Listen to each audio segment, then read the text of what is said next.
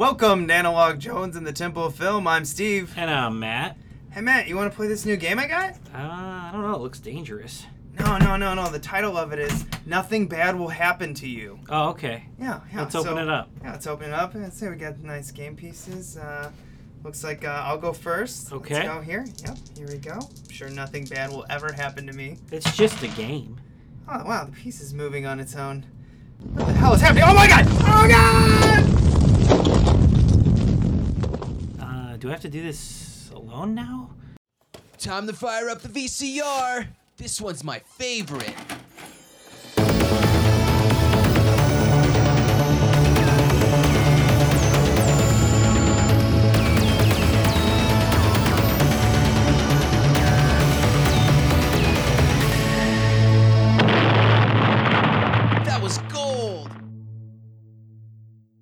This week on Analog Jones, we're breaking down the VHS of Jumanji 1995. Woo!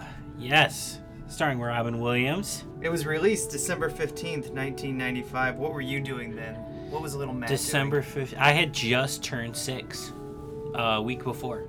I had just turned six years old, and I was not seeing Jumanji.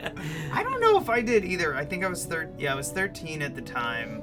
I don't know if I was quite old enough to like just go to the theater by myself. I might have been. I didn't see this movie. This was not. By the time I was six years old, I think I was finding my taste, sort of, and this really wasn't in it. I liked more fantasy, like more like. This is obviously fantasy, but I liked like creatures and things like that, you know.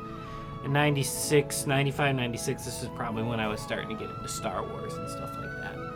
Oh yeah, definitely. It's right before like the special editions came out, or maybe Yeah. around the exact same time. I this was definitely something that my brothers and I would rent. I believe this is probably one of these new releases that we immediately grabbed. That that is how I saw it. So I didn't see it in theaters, but yes, as soon as this came on video, I did rent it because I had remembered seeing the trailers and mm-hmm. things like that, and it was something I wanted to see. And as a as a kid, I liked it. I did, but it wasn't one that like I watched over and over and over again.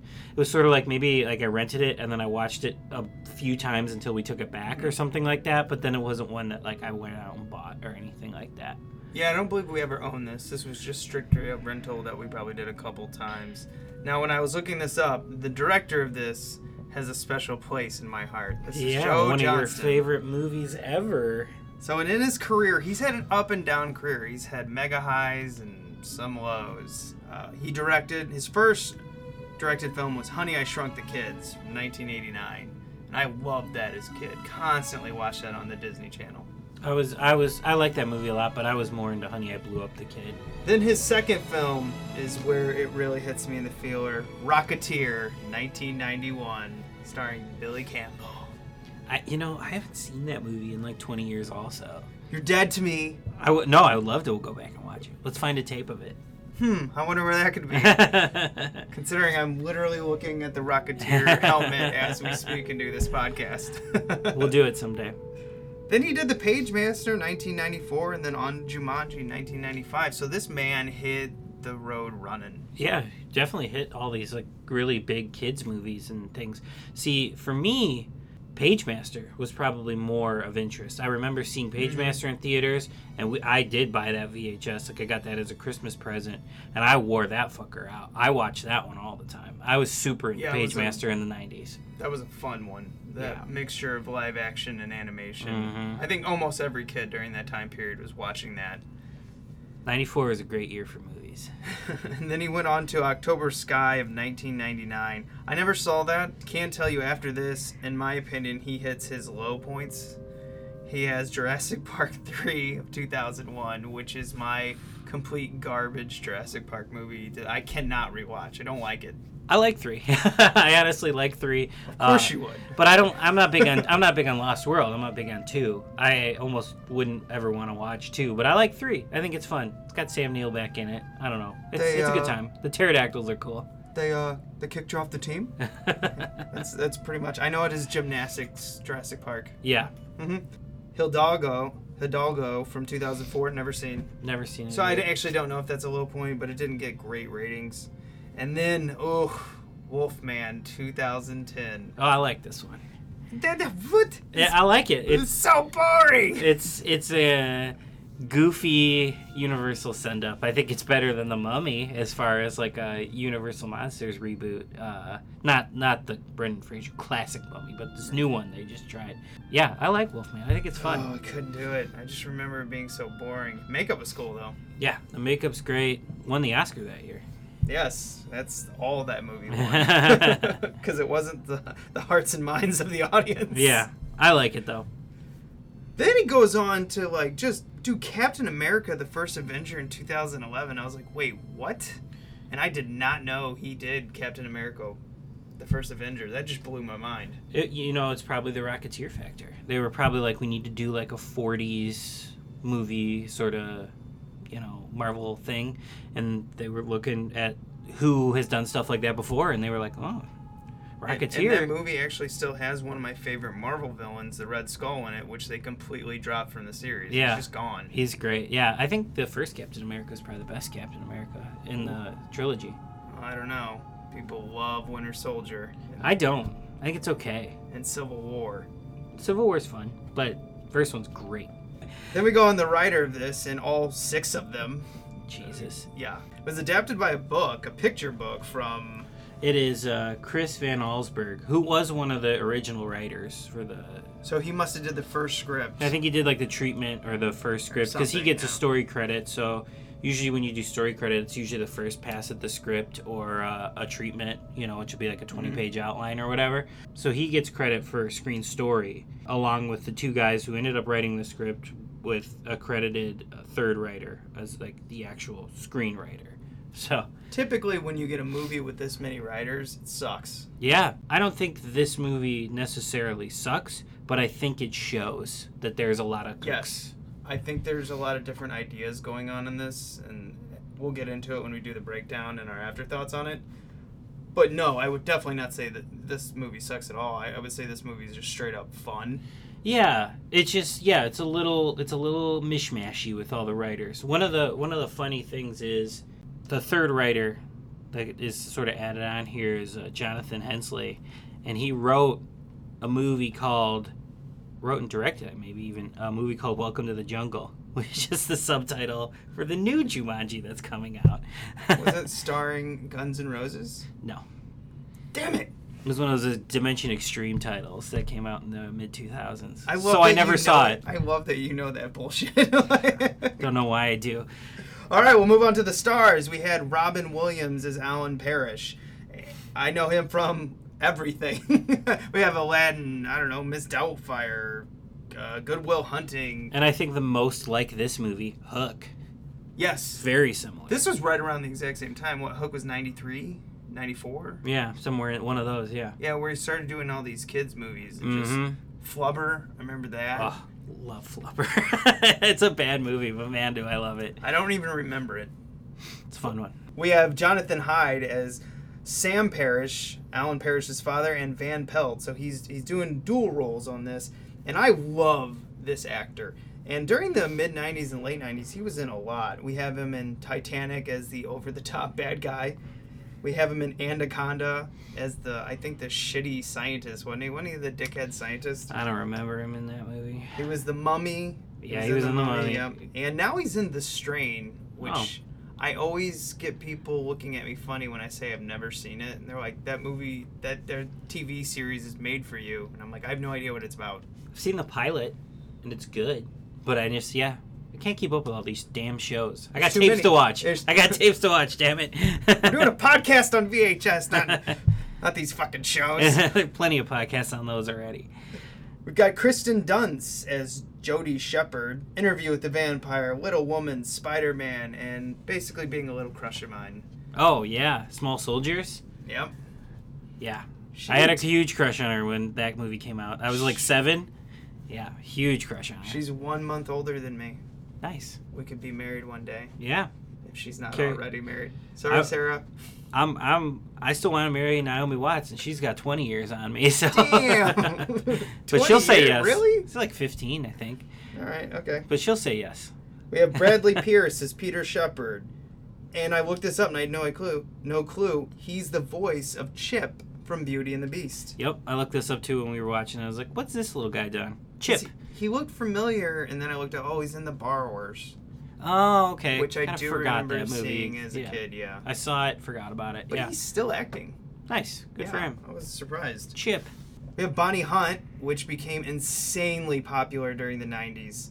We had her in Beethoven, Jerry Maguire, The Green Mile, and then she blew up when she joined Pixar and did like almost every voice for every female role in every movie. I mean, she was in Bugs Life, Monsters Inc., Cars, now she was in Zootopia. She's I- great. yeah. I love Bonnie Hunt. She's just so delightful. Chicago's own too. Yes, and she just in the 90s was in so much. She had her own show. She had like an Ellen DeGeneres type show. Yeah, I never watched it. I, I think I was on all the time at my house when I was like coming. home. Oh, from you were school. on the show? That's Yeah, amazing. right. I was I was always on when I came home from school. Just you and Bonnie Hunt. Me and Bonnie out. hanging, putting off homework and watching Bonnie. It's also featuring Bebe Neuwirth Yep. as Nora Shepard from Frasier and Cheers. Yes. That's all I know her from, and now I guess Jumanji. I'm sure she was in a lot more. Yeah, she's know. a Broadway person. She's in. Uh, she's Morticia in the Broadway uh, Addams Family. and David Alan Grier as Carl Bentley in Living Color. Yes. Men on Yeah. film. Yes, I've oh God, I fucking I love David Alan Grier. I love In Living Color. You know what's great, and we should do sometime? Blankman. You remember that movie? I do remember Blankman. I saw it many, many years ago, and I have no idea if I hated it or liked it as a young man. Ah, I have no idea. Love that movie. I remember that VHS cover really well, though. Yeah, it's a good one. It's Yeah. a good one. The budget on this bad boy was $50 million estimated, but it made its money back really quickly. $100 million in the US and Canada, and worldwide gross of 262 What the hell are they doing waiting 20 years to make a sequel? That's what I was this? thinking, too. Well, Zathura kind of counts. We'll talk about Well, that. the production company on this was Columbia TriStar, which is actually we've done a few movies on. Our latest one, a couple minisodes ago, was Baby Driver, but our very first episode, Starship Troopers. Yeah. I think we're going to see a lot of Sony this podcast. They put out a lot of stuff. Yeah, they- well, it's huge. I Yeah. mean, how many companies did Sony buy in the It's 90s? true. I mean, Come on. It's true. All right, let's play the trailer for you here, and then we'll come back and let Matt explain the box art to you. I'm glad you decided to buy this place. I'm sure that you and your kids will be very happy here. Every house has secrets. Everybody in town thinks the place is haunted. But what happened in this house Little Alan Parrish. He just vanished about uh, 25 years ago. is a mystery that began a long time ago when Alan Parrish was just a young boy who made an incredible discovery. Jumanji. You wanna play? Alan, look. In the jungle, you must wait until the dice read five or eight.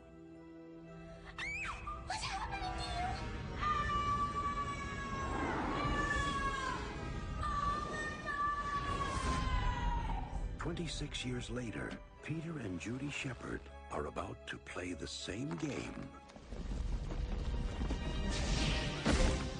and make an incredible discovery of their own. Are you Alan Parrish? Yeah. Oh my gosh. Everyone thought you were dead. Now, Never shaved before. They must roll the dice You're playing the game I started in 1969. I'm gonna have to play. and finish the game together. It's not my turn. Whose turn is it? Sarah Whittle? Alan. 26 years ago, we started playing a little game.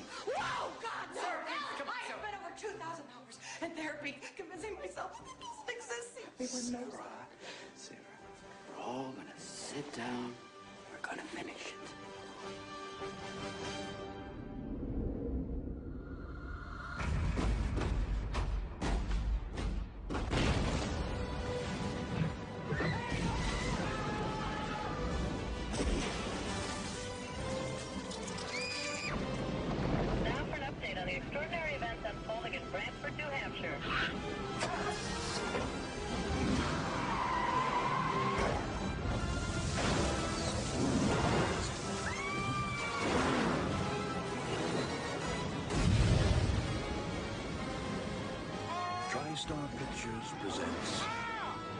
Robin Williams.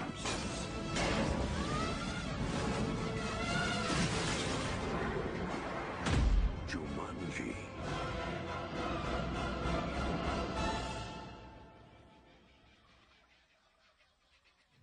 Matt, why don't you break down the box art for us? You'll hear me opening and closing clamshell Yes! here. Another one. This is more because we did Evils of the Night in a clamshell, but this mm-hmm. is this is this is a true clamshell. Yes. This one was released. This one came out as kids movie clamshell. Take up a lot of space on your shelf clamshell. Mm-hmm. so on the front here, got Robin Williams' name above it all, and the game front and center with the animals running through like rhinoceros and the elephant the dice are rolling and the neighborhood's sort of exploding it's cool because it looks like that from the game down to the animals it looks like it's like painted and it's even got a little painted border of like triangles which is really cool.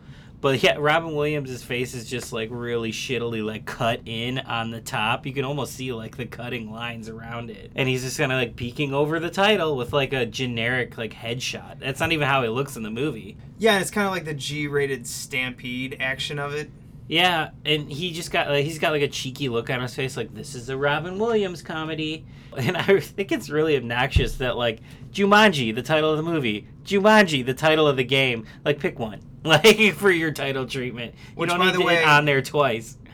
Who do you think they were really trying to market this after? Is it Robin Williams everywhere? Yeah, right. His name is almost as big as the title above his face, uh, which is above the title. Apparently, it's just animals and Robin Williams. Does have a little uh, what's what's his name? Van Pelt, the bad guy. Yeah, Van Pelt. He's in the corner of the game on the left side. That's cool. The dice are rolling. That's a major part of the game. We got a little quote from Premier Radio Network. An exciting, thrilling adventure the whole family will love. They're really, really nailing home that this is like a family title with Mhm. this uh, cover. And that's about it. That's all you get, kind of. It's really spaced out, a lot of white space on it. The side spine obnoxiously still has that cutout of Robin Williams' head on the side. Uh, we only get one title treatment on the side, though, just the regular Jumanji. Robin Williams' name is still on the side, too. Yes. It's- well, they're pimping him out. Yeah. digitally mastered, VHS hi-fi, uh, stereo, Dolby Surround, TriStar, all that fun stuff. And then we flip it over to the back. We still got the triangle borders. We got four pictures. We got uh, the main feature one is zebras and an elephant stampeding a car in in what looks like a small town. Cool.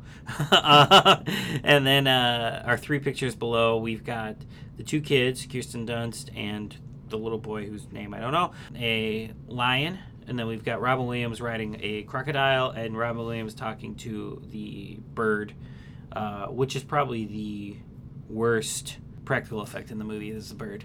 This is how you sell a movie to children. Yeah, I mean, you've got the action right on top, and then you've got animal, animal, animal, because that's what your selling point is. It's like exotic animals. No, this this movie was rented so fast by any any kid. You Yeah. looked right at this with the front. You know, you know who Robin Williams' name is. You like him. You see all these animals. Animals are awesome. Jurassic Park was the shit. Yeah. Done. Sold. So our quote from a preview channel is an adventure ride for the entire family. Edge of your seat excitement. Is this movie for the family? Yeah, right? They're really hammering that home. So here's our description.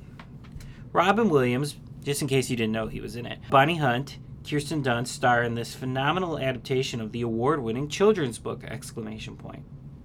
Cool. When oh, I'm not reading any of this I'm a kid. yeah, right. when young Alan Parrish discovers a mysterious board game, he doesn't realize its unimaginable powers until he's magically transported before the startled eyes of his friend Sarah into the untamed jungles of Jumanji!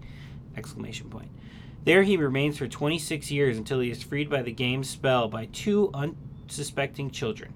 Now a grown man, Alan, Robin Williams, reunites with Sarah, Bonnie Hunt, and together with Judy, Kirsten Dunst, and Peter, Bradley Pierce, tries to outwit the game's powerful forces in this imaginative adventure that combines breathtaking special effects ooh, with an exciting, en- enchanting mixture of comedy, magic, and thrills.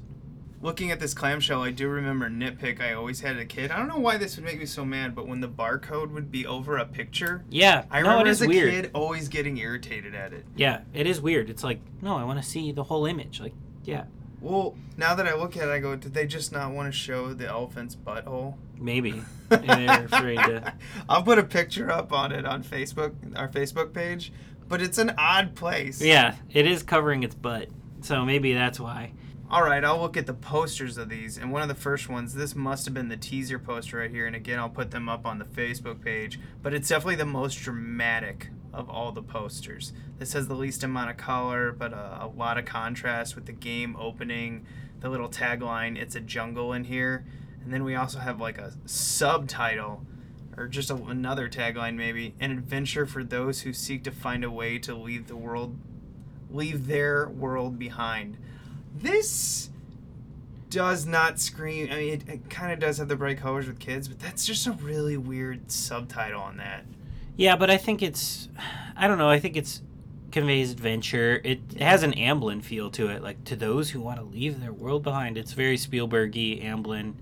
Uh, yeah, this is.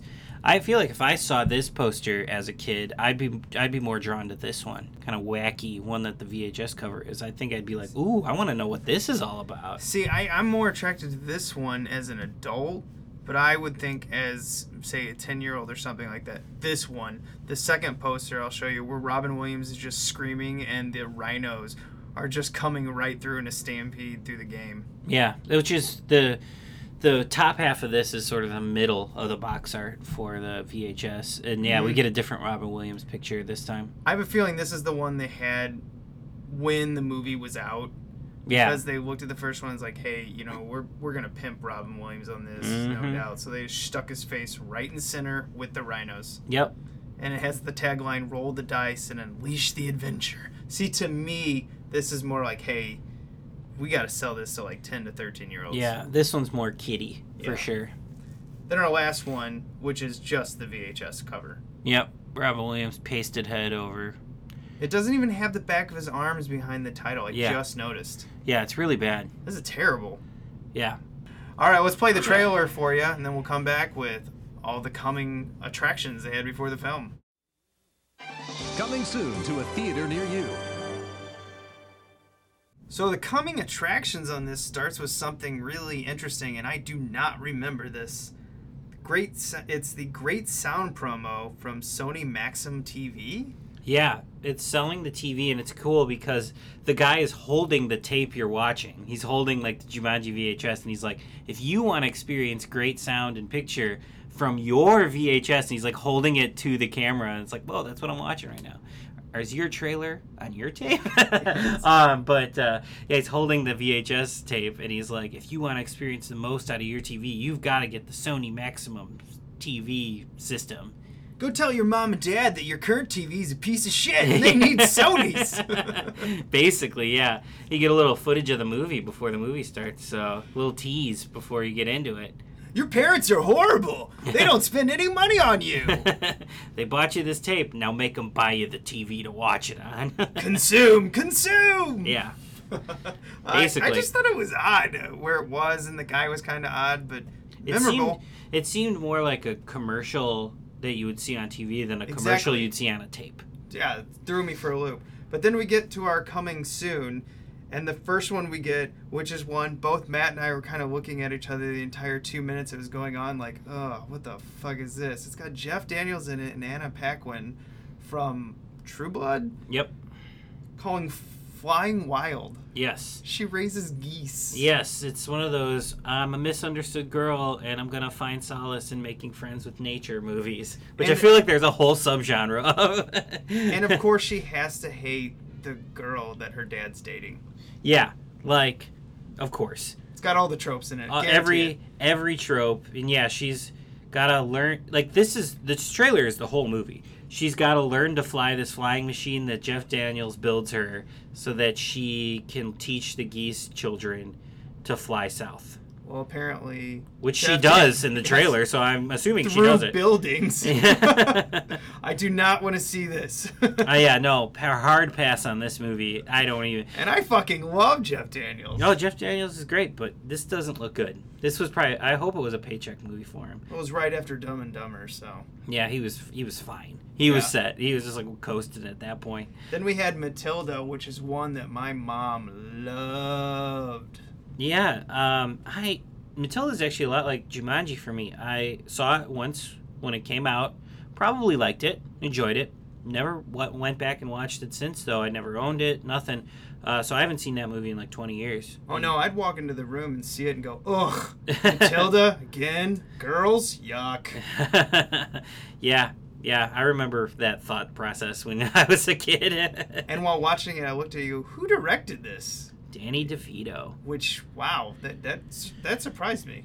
Yeah, um, he's definitely got a very uh, distinct, energetic style, but the uh, trailer is trying to sell it almost like a Tim Burton movie because you got the Nightmare Before Christmas song that starts the trailer with "What's this," and then you get uh, the Beetlejuice uh, uh, jumping the line for the second half of the trailer, know, like and it's they- very like it's trying to show you my- mystical magic stuff, and it's like trying to sell it like a Tim Burton And movie. extreme angles. yeah. Like, because everything's looking up as a kid and how they would sit. Mhm. I get it, but it was just a little much. I would watch it though. Oh, well, definitely would go back. Like like a Jumanji, would love to go back 20 years later because I don't really remember it. The a lot of people love that movie. Oh yeah, well, like I said, my mom. hey, mom. Hey mom. Then we had the most generic adventure kid movie ever. Not only was the actual trailer generic, but the fucking title was Alaska. Alaska. Nothing will make me not want to see a movie more than just calling your movie Alaska. Could it be like Great Adventure Alaska? Yeah, like- anything else but just Alaska. adventure through the Alaskan wilderness, and I'm more interested than Alaska. Uh, basically, it's just a kid trying to find his down pilot dad in the Alaskan wilderness. Yeah, because all the grown-ups have given up. Yeah, but the kids haven't. They're going to get him. Adults are dumb. And really, we didn't get much of what the movie's about besides that in the trailer. And Well, at least they kept it a secret. they kept it a secret, I guess, if you're interested in it, but the movie looks like it sucks. So. And actually, the trailer started out, I'm looking for my dad, and then it turned out it was more like Save the Polar Bears. Yeah. Yeah. I was confused. Mm-hmm. We had a big shift in that. then we get a promo for the animated series, that, uh, and I love how it said on UPN. Yeah. fall 1996. We're the stuff that no none of the other channels want. Uh, UPN Fall '96, which is funny because this is probably some time, and this promo is nothing. You don't see any footage from the animated series. Fall '96 is probably a long time from when this VHS came out. Yeah. They probably had a ways to go before that was. Well, dropping. I'm sure this VHS came out. I'm gonna say like April, May, 1996. You had to wait until like November of like '96 to catch Yeah. the animated series. Well, it probably came with that whole fall new programming. Yeah. And I bet it was Saturday morning cartoon. For sure. Yeah. So we watched the intro to this animated series, and it looks very like Wild Thornberrys or something like that. It uh, very strange. Yeah, I, I didn't really like the style. Yeah, I, I think I watched the show though, like not regularly, but I think I had it on before. I think it's very generic. Yeah, I'll take your word for it. It did last three seasons though. That's Damn. incredible. Nice. We had next was the Columbia TriStar Family Montage. Yeah, for the family collection. So it's stuff like Ghostbusters, The Bear, My Girl. Then and now. Yeah, Mm-hmm. Had a lot of popular ones on there.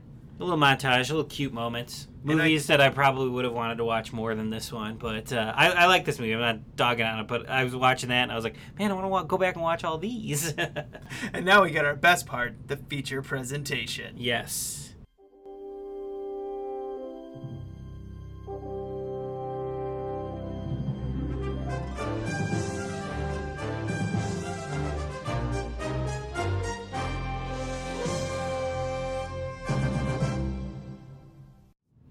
Break this son of a bitch down. as quick as possible. Because we're wordy this week. We started in 1869 with two brothers burying a chest Yep. with the game in it. And it's got the little drum beat. Yeah. By the way, this entire first scene could be cut from the movie. No need. No need for it. And also, tonally different from the rest of the film. Yeah, it looks like a completely different film. It looks like a horror movie yeah. it starts off. I don't know what the hell's going on with this. Yeah. Then it spends us 100 years in the future to 1969, the summer of love. Sure. I think. I think that's the summer of love, I assume. Someone correct me if I'm wrong, you nerds. we get Alan escapes bullies and uh, immediately runs to his dad's shoe factory, which is the first movie. s- Uh, wh- no, wait, there is another movie with a shoe factory dad in it, isn't there? Father of the Bride. Father the Bride! Those movies are dope. Wow. Maybe that could be an actually subgenre of movies. Movies where dads own shoe companies. oh yeah, I bet we could find a bunch of them. Again, wordy. so then we meet our our main man Carl, and Carl's showing off his new prototype shoe. But that little bastard Alan puts it on a belt when his dad shows up, runs away like a little bitch, and that shoe gets stuck in the conveyor belt.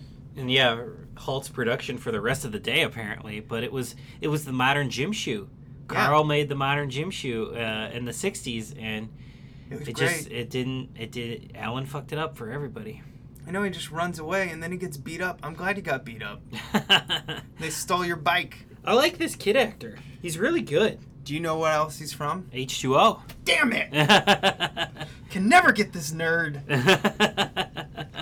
H2O, which is like it's crazy because he seems like such a little kid in this, and that's only like three years later, Yeah, he's good. and he's it. like a teenager in that. Like, I yeah. actually want him in the rest of the movie. I would take him over Robin Williams in this movie. Oh honestly. wow! Oh, oh, oh, man! You just start. That's fighting words. for Some of these, some of the audience out here. I, I love Robin Williams, but like, what is he? He doesn't really have that much to do. He doesn't even really get to be Robin Williams in this movie. He's just kind of like generic adventurer number one. I will go into that in the behind the scenes. Yeah, he just he's not silly and over the top and you know Robin Williams like I expect. So it would have been fun if it was another kid like a fish out of water kid from the '60s coming into the '90s. It's a whole nother movie that you, it writes itself. Well, we had like six writers, so maybe one of them had that idea. Maybe.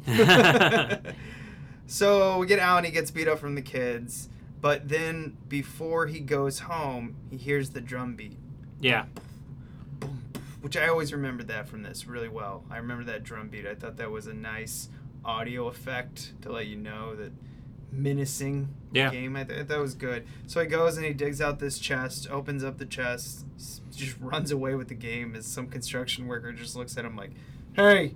Uh, Yeah, this kid is just walking around a construction site like with no no problem getting around whatsoever. Matt, it's the 60s. It's true.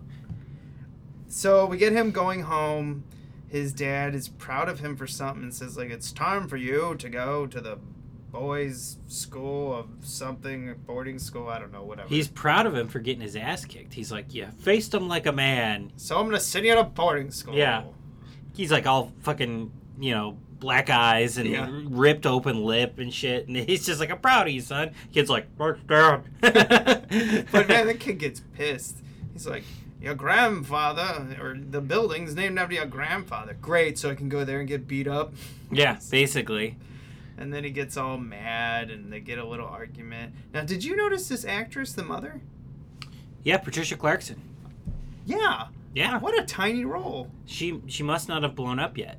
I guess, yeah, I was trying, I didn't get time to look that up. Yeah, But- uh, yeah. She Patricia even- Clarkson is in this movie Even Sarah noticed. She's like, what is she doing here? Is she in this movie? And I'm like, no. because that's all we ever see of her. Yeah, she's got lines. Like she- she's not just like an extra. She's got lines, She's but got she's a whole six lines. But then, yeah, then she's just gone. And you know what, though? Still looks exactly the same as she Yeah. does today, which is insane. That's amazing. That's exactly what Sarah said. She's like, oh my God, I don't think she's aged in 20 years. yeah, yeah. Patricia Clarkson, we love you. Thanks for being in this movie. Briefly. And of course, the kid gets mad. He's going to run away, which. So any kid can relate to this running away. Good job from the screenwriters on that. All I of love all six of them. One of you came up with a great idea. I love how he packs away Wonder Bread and peanut butter as his Yeah, essentials. yeah. No, we're running away from home. That's such a classic childhood trope that we always want to see in our escapist adventure movies. So, yeah, good on them for adding it in there. So before little Alan here can run away, Sarah shows up with his bike. and he's like, "Hey, let me show you this sweet game I got." And they go in, and she's like, "I don't play games." Drops the dice, and Jumanji begins. Yeah. And her her thing doesn't kick in right away. Like it says the little thing, it pops up on the little magic eight ball thing, uh, but it doesn't happen yet. So then Alan rolls, and his thing comes up, and it's like he starts to go. It, like it takes it kicks in, and then hers kicks in as well. So the mm-hmm. bats come flying out as he's getting sucked into the game. Now I'm gonna dog on some of these early special effects throughout this, other than I know these are the beginning of special effects in a way. But I love the little magical writing of the text on this. I always thought that effect still, to me, that effect still stands really well. That that one that one didn't do much for me. just Well, no, to something me- else that I have me, to add to like that. the- I was just like, eh. It's the perfect spot where you put the CG. You know, it just kind of like you can't really do that. Maybe you could. Maybe it is animation. Maybe that's why it looks so good to me. I don't know. Well, that's what it looks. Yeah, that's what Yeah. it looks like to me. That's maybe why I'm not like, whoa, that's great CGI because it does. It looks like animation, so maybe that's why.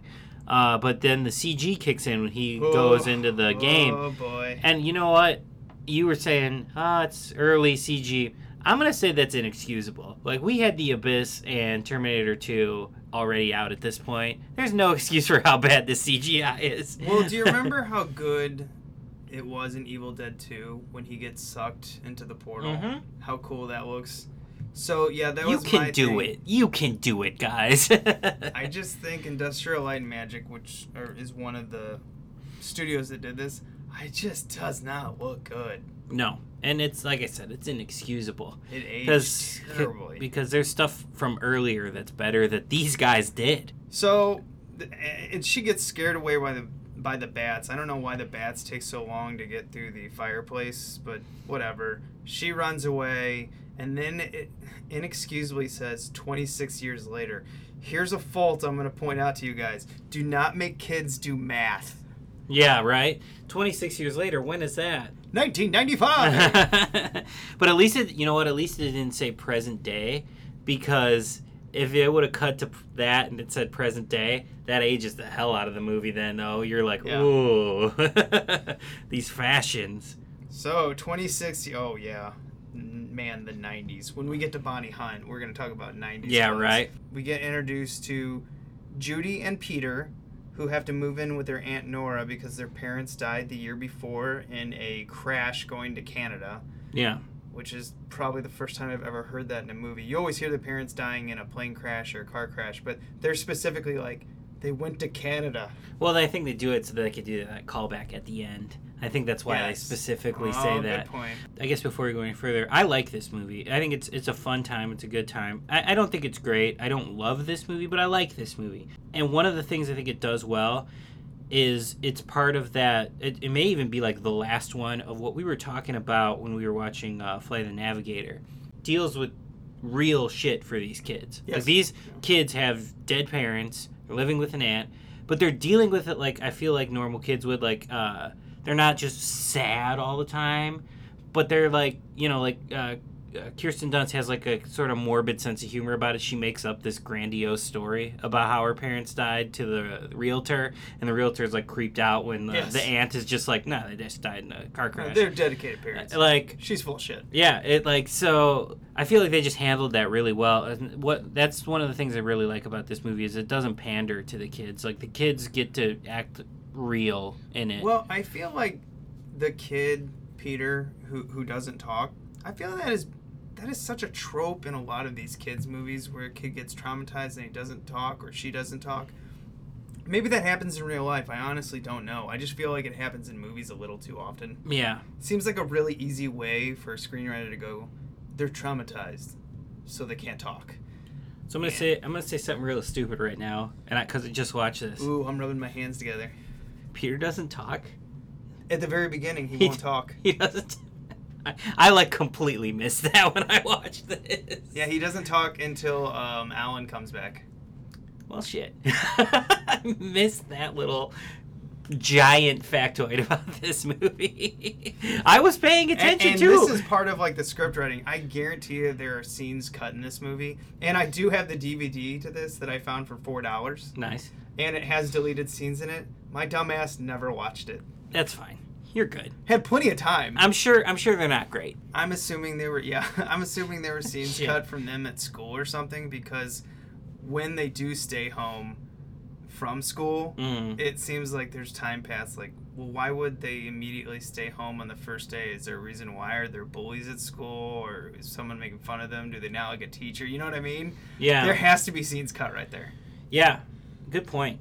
But yeah, I didn't even realize the kid didn't talk. Uh, also, Well, it didn't last long. yeah, maybe that's why we're pretty far along into this movie. We spend uh, a long time with young uh, Alan. So I Probably like down- 25 minutes, right?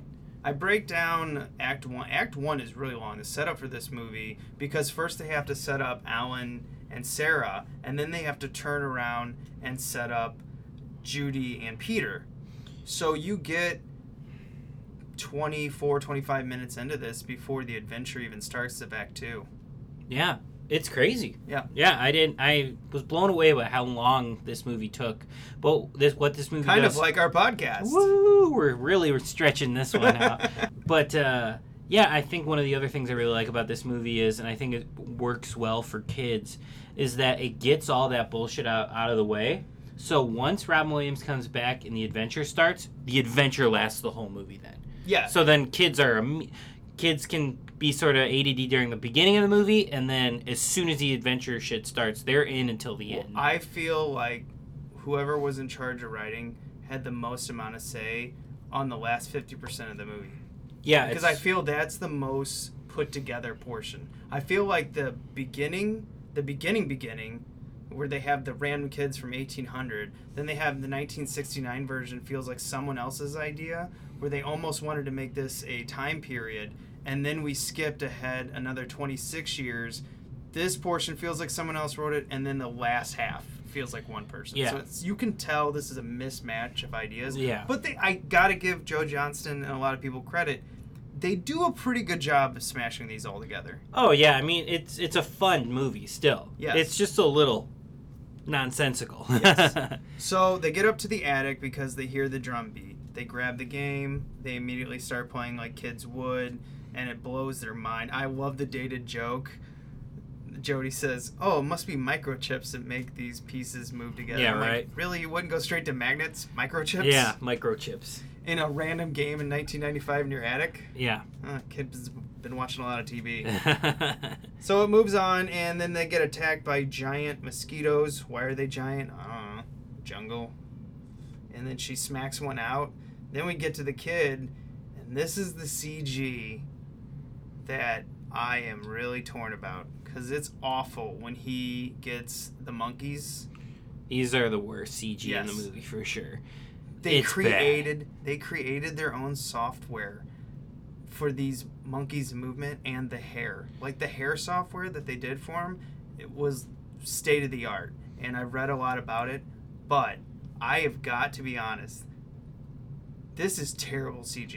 it looks like dog shit. Yeah. it is it is a digital smear on your screen when you're watching it. I was just getting the, like the shakes from like Lost in Space? Lost in Space where that awful monkey alien thing is in it. that Yeah. turns all the colors. I was like, oh. We gotta do that movie soon. I got that tape.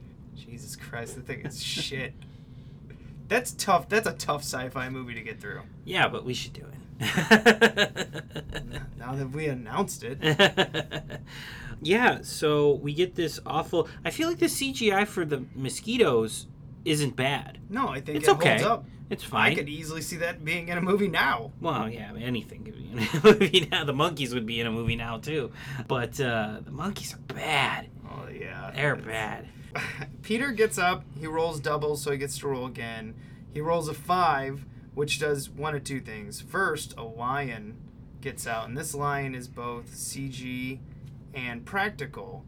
And right when the lion's practical face comes out and roars, Sarah just goes, "Wow, that's terrible." And I was like, "This is terrible. You didn't say anything about the monkeys." I I love the animatronic lion. You could tell it's a puppet, but I love it. It's there. It's in front of you. It's in the scene. It's funny how people react to the difference because I was like, I want to see these animatronics all day. I don't Yeah. want to see this dog shit CG. I agree. The practical effects, like the lion, are really fun. They're really fun. Well, you know what weirds me out? There's a couple scenes uh, because now we get Alan and Robin Williams comes back in full caveman, you know, rainforest beard. He looks pretty cool, honestly. I kind of wish he was this guy instead of shaving the entire time. Well, I'm, that must have been a more iconic image because that's what they used for the animated series. Is him with the beard and the caveman garb. He so, just looks better. yeah, But they have the lion doing a few action scenes, jumping and everything. Honestly, the lion's fur on that one looks pretty good. Why is the fur on the monkey so bad? I mean, the CG the CG lion is pretty bad too, yeah, but it's a lot but it's better. better than the monkeys. Yeah. So someone was working overtime on the lion, then just like, ah, monkeys, Yeah. fuck it. Click, go. Practical just- always works, and I think Yes. the lion and like the crocodile in this movie are good examples of like practical is always better, even if it doesn't look the best. It's there. I'd It's rather real. have bad practicals than bad CG. exactly, exactly. That's how I look at it.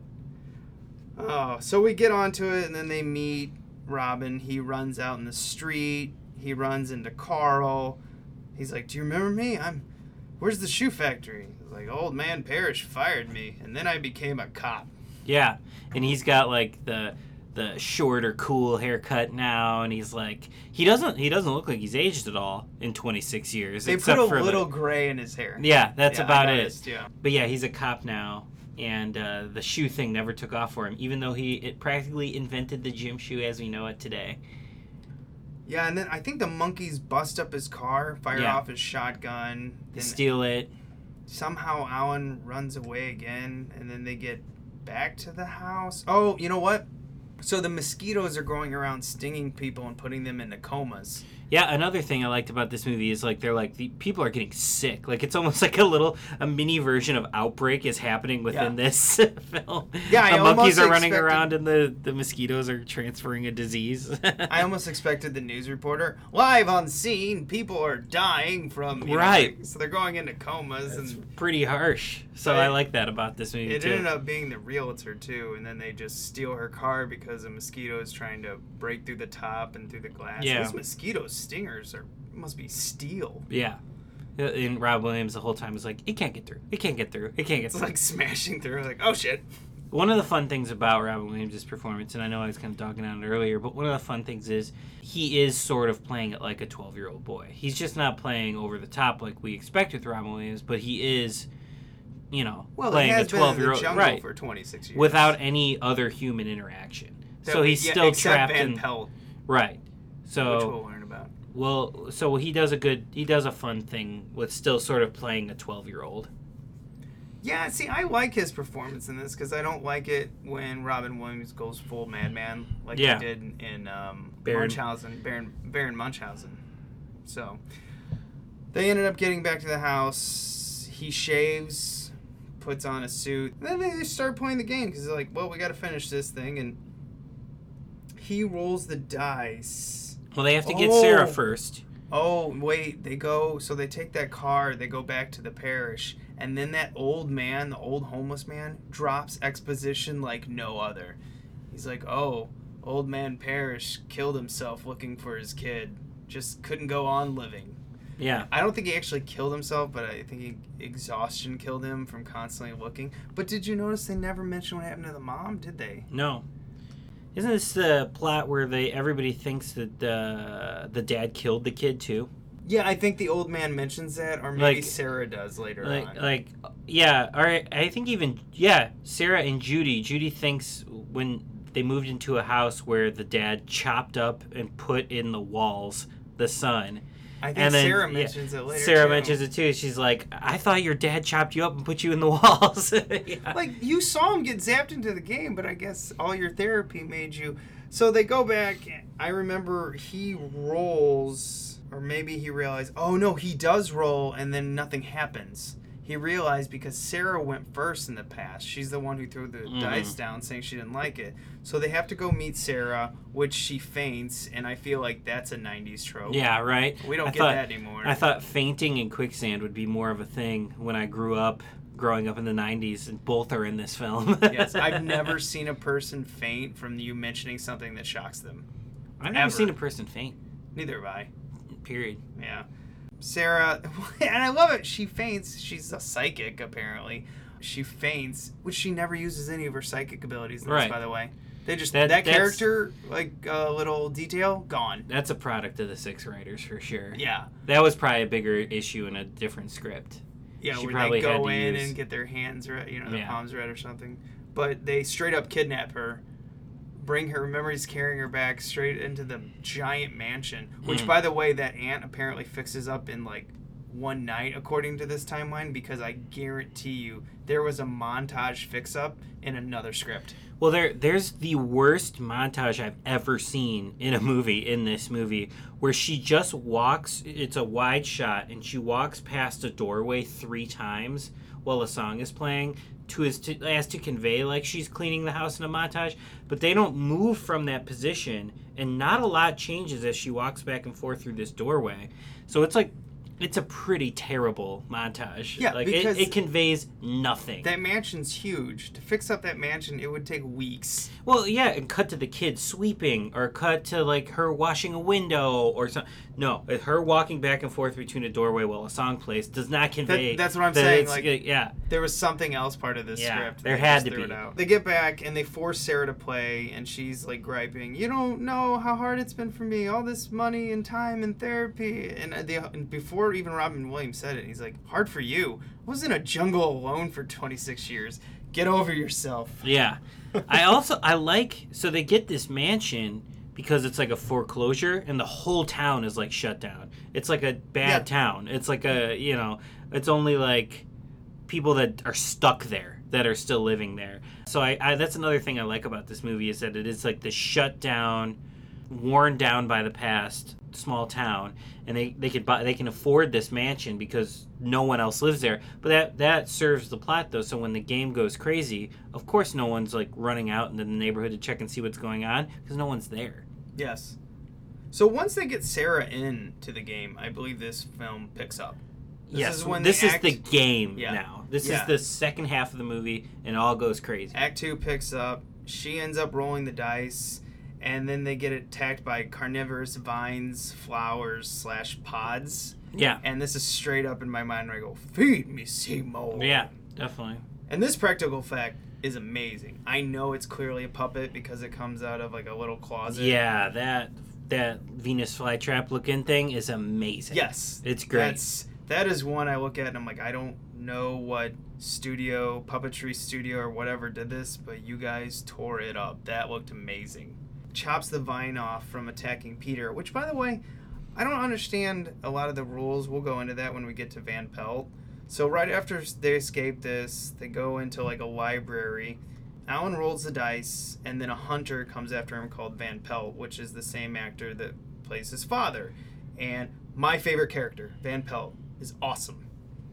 He just chews the scenery on the very little time he gets on it. yeah, he's having fun for sure. Yeah. And that giant, ridiculous gun. Alan ends up escaping him, comes right back, and then I think we get is it Peter or Judy who rolls the dice, and then we get the stampede, which is part of the actual box cover art. I think it's Judy because doesn't he roll and then turn into a monkey? That's later on when he Oh, tries that's to later. cheat. Oh, oh. So they smash through all of it. And by the way, the stampede CG is really good. It's not. It's almost like they took the actual animals and digitally placed Yeah, them in there, was- as opposed to, to think, like- digitally creating the animals. Like, why does this look so damn good? Like them smashing through the hallway and also later on through cars and stuff like that. I go, wait a minute, this feels like so much different from the monkeys. Yeah, it- maybe it is the fact that they used real animals and placed them into the scene, or maybe it's just they knew this was their big set piece and this is where all the money went. Well, they do a good job with this stampede, I honestly think. Now, I know you have a real problem with the pelican, so I'll let you talk about that. I, I don't have a big problem with it. I just think this is the thing that looks the most like a puppet and could fuel someone's argument for not having practical effects in this. I give you Exhibit A, the monkeys, and Exhibit B, Right, the it- pelican. Which is yeah, which is still my argument. I'll take the pelican any day over the monkeys for sure. But like I said, this is fuel for the people that don't like the practical effects. Fair enough. I actually But I, I I like it. It's fine. It just it looks like a it looks like a puppet. Like this looks like a puppet. So the pelican steals the game, which I have no idea why a pelican would other than plot. Feel the plot. Well, it's it's a product of the game. So the game is trying to keep them. Keep think? Yeah. Because Van Pelt is also trying to get the game. It, it, it all the creations of the game are trying to get the game out of their hands so they can't finish, so they can stay roaming alright. free. I didn't pick up It's- on that. it's the game's it mind, yeah. So the pelican steals it. Eventually, uh, Peter grabs the game before I don't know washes down the river. And this is another weird side plot because magically now Sarah's mad at Alan for not being more of a better father figure to Peter. And I was like, where the hell did this come from? He is like this father figure now, and Like, it's like, but to be a he's scene cut. he's a 12 year old boy like still you know what i mean like he he hasn't why is he being why is he expected to be like a father But where where did this happen? Where was there a scene? yeah The scene there has to be a cut scene. Like what? This was just thrown upon us. right Like Sarah's pissed off. Why aren't you a better father to little Peter over there? Like, what are you talking about? like i'm still 12 in my mind Yes. so he goes on and eventually gets arrested by Carl because Van Pelt hunts him down and he's firing at him inside. He so he gets arrested. Mhm. Somewhere around there, little Peter tries to cheat by throwing the dice down to get the exact main amount, the exact amount to get to the end, and the game punishes him and turns him into a monkey, half monkey, half man. I don't So- know when that happens. it, it's in there it's somewhere in this last third of the movie Because eventually, Van Pelt steals the game, goes to a department store, hopefully to lure Alan in there so he can kill him.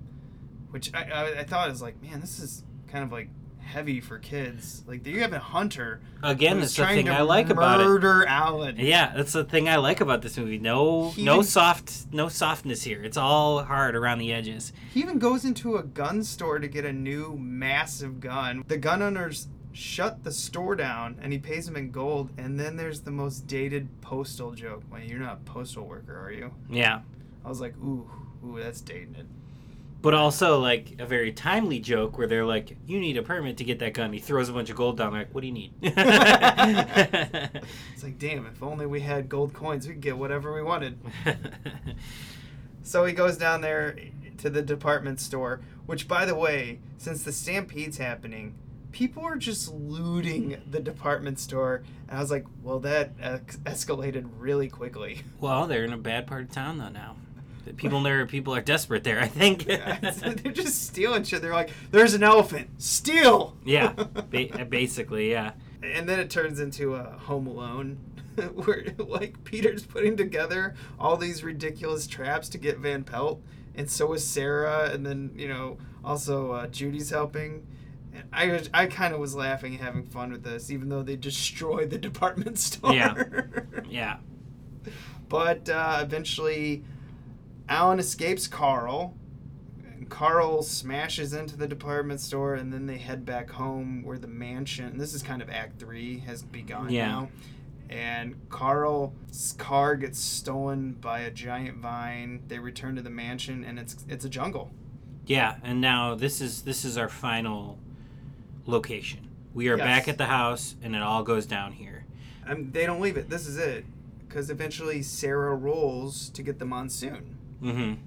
And then I think personally that crocodile is a great practical effect. Yeah, I that's the lion and the crocodile are great, great practical This effects is in this. straight up rainforest fa- cafe too. Yeah, And so when that comes in, I guess they have to get somehow they get to the attic. Does he say like we have to get to high ground? What happens? Yeah. they Yeah, want to. okay. They want to. They're like, she's like, "Nothing's happening. I think we're gonna be all right. The monsoon will happen outside." And he's like, "We should, we should go upstairs." yeah, I remember now because Robin Williams has that great look on his face. He's like, uh, yeah, yeah. Like, like, you don't know what you're talking about. and then when they go upstairs, that's when the quicksand thing happens to Robin Williams, where he gets Yes. stuck on the floor, and she gets stuck trying to get him out too. now, that again, CG is Bad. It's bad. It's bad for sure. But this plays into my '90s fear of quicksand being more of a thing than it ended up being. so they get stuck in there. I don't know who rolls next, but somehow we get giant spiders. Yeah, which are practical and look good.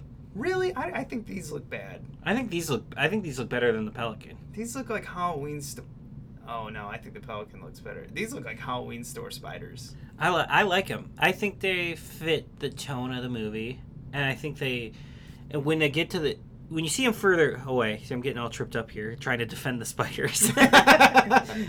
um, when you see them far away, yeah, I can totally see that. Like they are kind of like, but they move like spiders do. Well, then when they do the close up though, and you see how like their bug eyes and their like the No, fangs I and think stuff. that's cool. Yeah, that looks great. I think. No, I think the movement of them looks weird. I like the way they move. I don't know. That's just me though. That may not be the fact that they're like good. I- How does the axe joke play in this? I can't remember. This at the end. Act three moves so fast at parts. Yeah, it flies remember. by. Yeah. What's the axe joke? the axe joke where he goes to the axe and he breaks the fourth wall? The kid Peter, go get the axe in uh, my dad's shed, and then Peter. oh run- yeah, he goes he goes to open the lock and it's locked. So he grabs the axe which is right next to the Yeah. thing. He goes to hit it and then right before he hits he looks at the camera because he's got the axe in his hand already and then he goes inside. That's I like a clever. This. I I love that gag. I like I really like that. I just didn't like him breaking the fourth wall when it's the only time they did it in the movie. I laughed really hard at this. Like it's a kids movie. I will let that one. I feel like the rules for breaking the fourth wall, you sh- you always usually do it in the kids. It's a Bugs Bunny thing. Bugs Bunny always would look No, at the Bugs camera, Bunny so- did it all the time though. I guess, but it's just I don't know. I feel like it's expected in kids films. So I I liked it and I laughed. I like Oh. genuinely laughed really hard at that E- part. either way, it's a great gag because that Yeah. kid sells it. Yeah, he sells the hell out of it. So he goes up. I guess they're trying to chop him out. Sarah rolls, Peter rolls, and then somehow someone gets an earthquake. Maybe Is that how he gets loose from the, s- the floor? Because he falls down. Then Van, Van Pelt comes back covered in paint, which I was confused. I go, wait a minute. So all the paint was pre-mixed that fell on him, and I go, okay, you're getting too far in this. and uh, so he points the gun at him. He rolls the dice. It hits three, and right before the bullet hits him, with Sarah hugging him. Which, by the way, I guess now Sarah and Peter or Sarah and Alan are in love. yeah. I don't know when that really happened. Uh, uh, Sure, they went on an adventure together, yes. so now they like each other again. Women love adventure, right? Sure. Isn't that the old rule from James Bond or something? Yeah. Yeah. So the bullet vanishes, all the shitty CG goes away, and the house is back to normal, and they're in 1969. Yeah. Which I don't know. I guess Jumanji has the rule of it will travel back in time until when the game started. Right. And then he's nice to his dad, and his dad is nice back to him, and they get along again. And he's not a piece of shit. And then they do another time jump where they go back again 26 years to current day 1995. And they're married, and they're going to have kids. They got a baby coming and then they meet Judy and Peter and freak them out. and freak them out. And then the parents are like, we were going to take a trip to Canada. No! Yeah. It was a good gag, too. Yeah, I did like that. I felt that's part of the one where I was like, you know what? Bonnie Hunt and Robin Williams should have been in another movie together. They've got great chemistry. She's so good in this movie. I, I She's just so fun to watch in this movie. Can we talk about her outfit? It's so good. The giant vest with the sweater over it. Yeah. And also, I think it was a dress with like a knee knee cut level dress with a giant vest and also a giant sweater. And she's got like a thousand necklaces, too. Right? Like she's got like And and the, different colored things and a on. 90s scrunchie keeping her braided uh, um, ponytail together. She is so 90s in this. Yeah. Like, she looks like the 90s threw up on her. yes. and uh, it's great. The, the '80s girl from Prom Night Two. Right. This is the '90s equivalent. Yeah, like it's so '90s. And the, but I and well I guess uh, Jody had on the overalls. I remember those in the '90s, and Yeah. now they're back. They're back. Well, '90s are back, so Yeah, that's why. so. That's why we're getting another Jumanji. All right, let's play a little scene from the movie here, and then we're gonna come back with the behind the scenes. Cool. Hunter from the darkest wild makes you feel just like a child. What is it?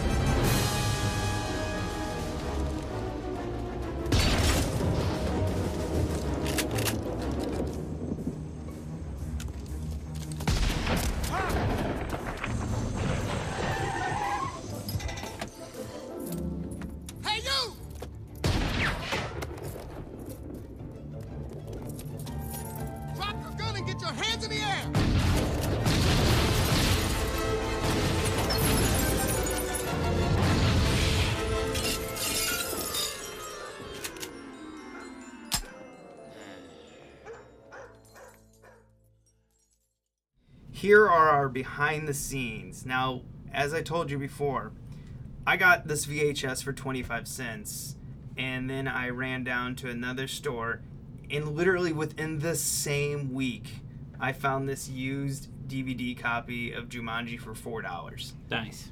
And it is loaded with special features, mostly from the special effects. So that's where I got to see a bunch of how they're creating the practicals, which they really show off the practicals and the behind the scenes. But they also show off the CGI, and you can see all these animators, and they're very proud that they invented the software for the fur. And that's where I got such mixed feelings. I was like, ooh, you're so proud, but It's so man, this is rough to watch. Ah, sorry, guys. Yeah, I haven't seen the behind the scenes. I just watched the tape, and uh, yeah, so I've got no allegiance to it. And I gotta say, it's bad, guys. It's bad. Yeah, it is. There, there's nothing about it. the quicksand, the getting sucked into Jumanji, like the particle effects on that, and the fur. They're just rough to watch. I just don't understand why the fur is so much better on the lion. I just don't get it. yeah, The same amount of time should have been. And by the way, why are the mosquitoes giant? The spiders are giant, but the monkeys are normal size. everything else is normal size. The crocodile's normal size. Yeah, the lion's what- normal size. The pelican's normal size. Why are the bugs giant? The jungle? I don't know. Like, okay. And why do some like Van Pelt only attacks Alan's character, but the vines and the pods they attack Peter.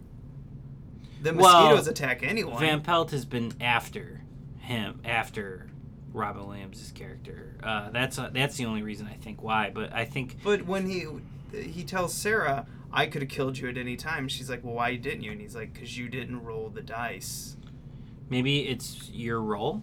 I don't know the Yeah, I don't know I the get, rules. I don't feel again that might have something to do with the multiple riders. I feel like if you rolled the dice, they would be constantly hunting you to try to stop you from finishing the game. Right, like each one is personally, but yeah, it doesn't. It gets muddled. Then. It gets muddled really Yeah. bad. So that's part of like the mixed reviews we'll talk about when we, you know, do we recommend this. Here are more of the afterthoughts. We mentioned earlier that the book it was based off a um, picture book.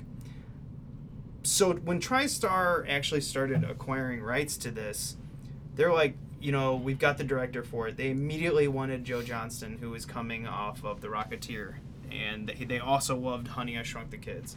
Yeah, so Pagemaster was a year before this. Pagemaster. So I think when they bought the the script to this and they got Joe Johnston, he was doing Pagemaster. Joe Johnston immediately is like, well, if I'm gonna do this, I got a couple actors in mind, and one was Tom Hanks and the other one was Michael Keaton, which I think both would have been fine in this role. I would have loved to have seen Michael Keaton in this I, role. I wish Michael Keaton would have got a lot better roles in the '90s, but for some reason he got bad roles. After after Beetlejuice and Batman, it was shit. I mean, no, he got some good roles, but he really just got swept under the rug, unfortunately. I mean, his '90s movie that uh, it's so bad that I remember him from Jack Frost. It's his '90s movie. It's just like, uh. That's one I don't like. That's not one I can defend. That's another one that my mom watched, and we would walk into the living room and be like, "Oh, we're out." That was, I think I've mentioned this before on this podcast, but uh, like Batman and Robin was one of those that I saw in theaters as a kid and was one of my first, like, this is bad. You know, because when you're younger, you like everything, you don't care. But, like, it was like getting to the point where I was forming my own opinions, and, like, Batman and Robin was the first one I remember, and I think Jack Frost was the second one I remember being like, this isn't good. The one I remember, it came when I was older, and obviously I knew bad and good before that, but I wasn't heavily opinionated until I got to the Phantom Menace. And my brother, older brother, watched it. And he's like, "It's great. It's one of the greatest Star Wars movies I've ever seen." And I remember just like holding my tongue, like, It's bad. Uh, It's bad. uh, uh, I think Phantom Menace is kind of the movie where I'm like, I must say something. so after that, you know, they're like, no, we appreciate it, but if we're doing this movie, it's being it's being done with Robin Williams, which means he had a shit ton of power. right. So as soon as he read the first script, he's like, I don't like it and I'm not doing it. So they immediately are like, get every script writer we can find. and that's probably why this led to a crazy amount of rewrites. Or I don't even know if it was a crazy amount of rewrites. It's just a crazy amount of writers. yeah, probably a bunch of different scripts. Yes. And they just jammed a bunch of the good thoughts together. that's why it feels so muddled. So he also, as Sarah, he had a couple interesting choices as Jodie Foster or Michelle Pfeiffer. I can't see Jodie Foster playing this role at all. Mm, no, I, he probably just wanted to work with her. I mean, Yeah, she's supposed to be great, so I, I don't blame him. But like, yeah, I don't see her in this role. I, I could see Michelle Pfeiffer doing it, but I think Bonnie Hunt was the right choice. I liked. Bonnie Hunt. Now, according to IMDb and a lot of other things, they had a whole bunch of actresses lined up to play Sarah, but from the behind the scenes, these are only four characters. He, you know, other actors he mentioned. You know, Tom Hanks, Michael Keaton, Jodie Foster, and Jodie Foster and Michelle Pfeiffer. So I don't know if those trivia I'm doing Right. quotes are even correct. I don't know. Maybe they are, but I couldn't find any info on it other than those sites Mm. Once we had all the four writers came in, one of the things in this movie that are not in the book is Alan and Sarah's characters were completely made up.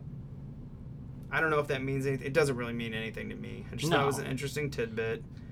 I did think it was interesting that audiences loved this movie. This movie got an outrageous score from audiences, an A minus eh, from um, Film Critic, where they basically pull people after they leave the theater. So I think that's one of the best ones. Rotten Tomatoes, they showed the critics were very split on this. And Roger Ebert, which I feel just gets shit on all the time for his old reviews. He's just like, this movie's too violent for kids. but it does go back to you say, like, this movie's real. It's got some deep stuff in it. Yeah, I think this movie is definitely for kids because it, it doesn't pander to them, and yeah, it gets real. Uh, so I would disagree with Mr. Ebert in saying that it's not too violent for kids. It's it's about it's it's it's treating kids with the respect of, of a good audience. That's you know, I, I think it's all you can ask for. Yeah. So So we would disagree for sure. Scarlett Johansson was auditioned to play Judy, and there's actually a video of it on YouTube if you guys want to see it. If anyone wants to see little Scarlett Johansson just stumbling through her little page read. Kirsten Dunst is great in this movie. I'm glad she got it.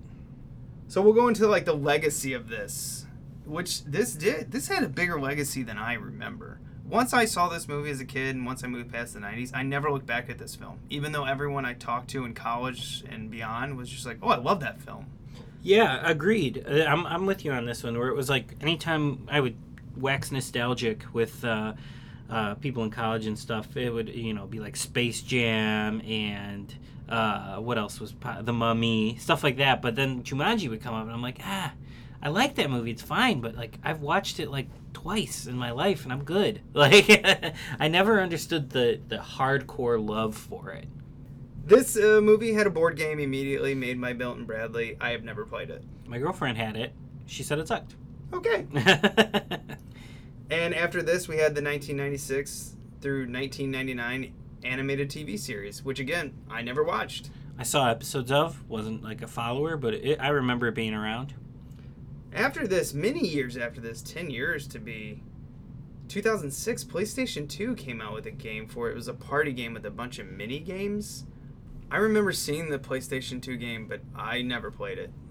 I remember the cover. Yeah, I never saw. I never saw anybody play it. Yeah, Honestly. you can watch the playthrough on YouTube, so you let us know if it's any good. Yeah. Right. And then 2014, which I found this amazing, uh, a board game, I, maybe a prop from the movie, sold for sixty thousand dollars on eBay. And I had seen something. I don't know if it was this year or last year. Had sold for a hundred thousand. That's insane. Yeah. Of uh, another board game thing, and I, again, I don't know if it was a prop from the movie or something that like a, one of the prop houses made or, or whatever. A hundred thousand dollars that fucker sold for. We even we even got a sequel of sorts in 2005 with Zathura.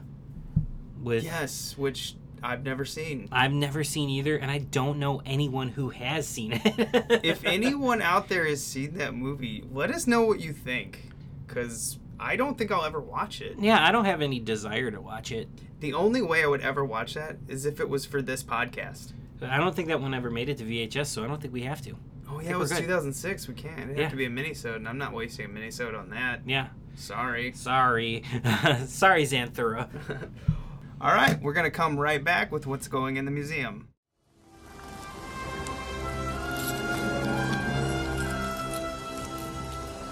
This is the second time I've had to reclaim my property from you. That belongs in a museum. So do you. All right, so this is the part of the show where we put something in the museum. And the museum is every week we take something that we either really love or need to learn from that we don't love that we put in the museum for safekeeping uh, with the other movies that we've watched. So this week for the museum, I'm going to put in one particular practical effects. I'm going to put in the practical effects lion. I love the way it moved. I love the animatronic. I I just love looking at it. So props to the people who made it. It's a really cool effect. One of the, one of the last movies I can remember that had something like that. Yeah, I really liked it. Yeah, and I think it's because I'm an 80s baby and an early 90s kid. You know, all these studios didn't have all this money for all this CG, so I mean, they had to do whatever they could with practical and figure that out in the script. They had to be very creative. I feel like that's a problem with a lot of the CG. It made things too easy, and you could just slap it in. Yeah, and slapped in is the problem with CG. It's not that it some some of it looks great, but a lot of it is slapped in, and that's really the problem. And I think this lion was a good example of something that you know may not necessarily hold up today. You can suspend your belief when you look at, but like Mhm. it, it's just a really all the way through and through well made animatronic. Are we old men with this? You know, where they're like, back in my day, the Yes. movies were better. Yes. I mean, are they? Because our kids now that are age like, well, not even kids. Let's say like early twenties. If they're watching stuff and then they watch something from the past, I would like to know the opinion of like, oh, that stuff looks totally fake. I don't think so. Actually, I would actually argue with. I, I know I just started saying we sounded like old men, but uh, I think the twenty, like the generation right under me, they it they are in the nostalgia age. They like the same shit we do. I think. But if anyone out there, let us know your opinion because I think that would be incredibly interesting. Because most of my friends, I mean, you're like the youngest friend I have, and you're not even young. Thanks. Way to shit on my life. You're like 27. Yeah, I'm 20. I just turned 28. like That's not young week. anymore. Yeah. You you lost it. Fuck. Lost the privilege of being young. Uh, yeah, no. Wait till you get 30, then you're dead inside. Well, I'm dead inside now, so I'm in trouble when I'm 30. I love the late 70s and early 80s grit, and I had to go back and find that, and I wish we had more of that. So maybe I can relate to something of like a kid growing up in the early 2000s where he looks back at some of the early 90s, maybe. The thing I'm putting in the museum is Van Pelt. I love that character. As soon as I saw him on screen doing the overt acting, but it's perfect. This is where you do the overacting. Right. Chew the scenery. He gets it. He knows what movie he is in, and he is going for it. I know, and I love it. I love the design of his character. I love that they have the courage to immediately like he's in love with guns. He's a hunter. If there's any character that needs to be in love with the guns for his character to move the plot, it's him. And they have the courage because I was surprised when he goes to the gun shop and they do all that. They just Yeah. break the law, federal law, right there. It's a very 90s great. thing. It's a 90s thing you can't get in movies today, and it's it was really it's a fun character. Yeah, love that character. Put him in the museum. Can we make a sidebar museum? Yeah. museum? Yeah. If you don't have the capability to do the CG, don't do it. Yeah. Yeah. Still today. That stands today. That doesn't that doesn't just go for 1995 movies. That goes for today. I think it's great that you invented the software for that fur, but it still looks bad then and now. 2 years before this movie came out, special effects made us believe dinosaurs were real. Monkeys are real, and I saw those in the movie and I was like, "Nope." That's that was Shakespeare right there, sir. And that is my stance on CG. If it's not going to look, don't do it. Just don't. So we'll move on to the other thing I want to talk about. Now, last week we had a blast reviewing Star Wars: The Last Jedi. You got to meet Ashley.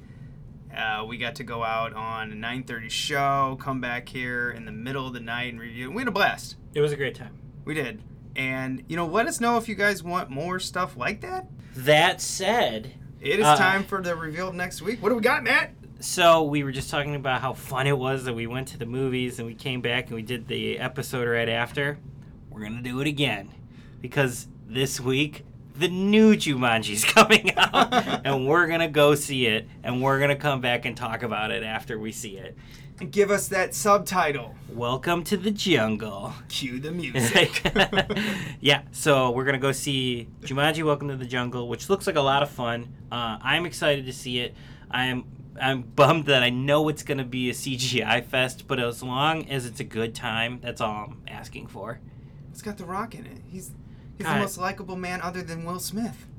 I don't really like Will Smith that much, That's it. I quit this podcast. I'm done. but I do love The Rock. How could you not love The Rock? All right, everyone. It's fun every week. But remember to be kind. Rewind.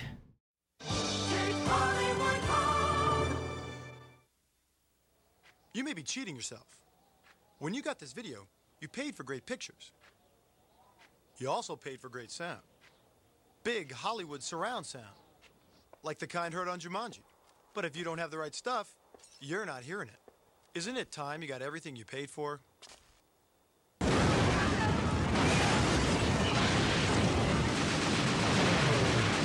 Maximum television. Only from Sony. Coming soon to television. More fun than a house full of monkeys. From Columbia TriStar, Jumanji the Animated Series, Fall 96 on UPN.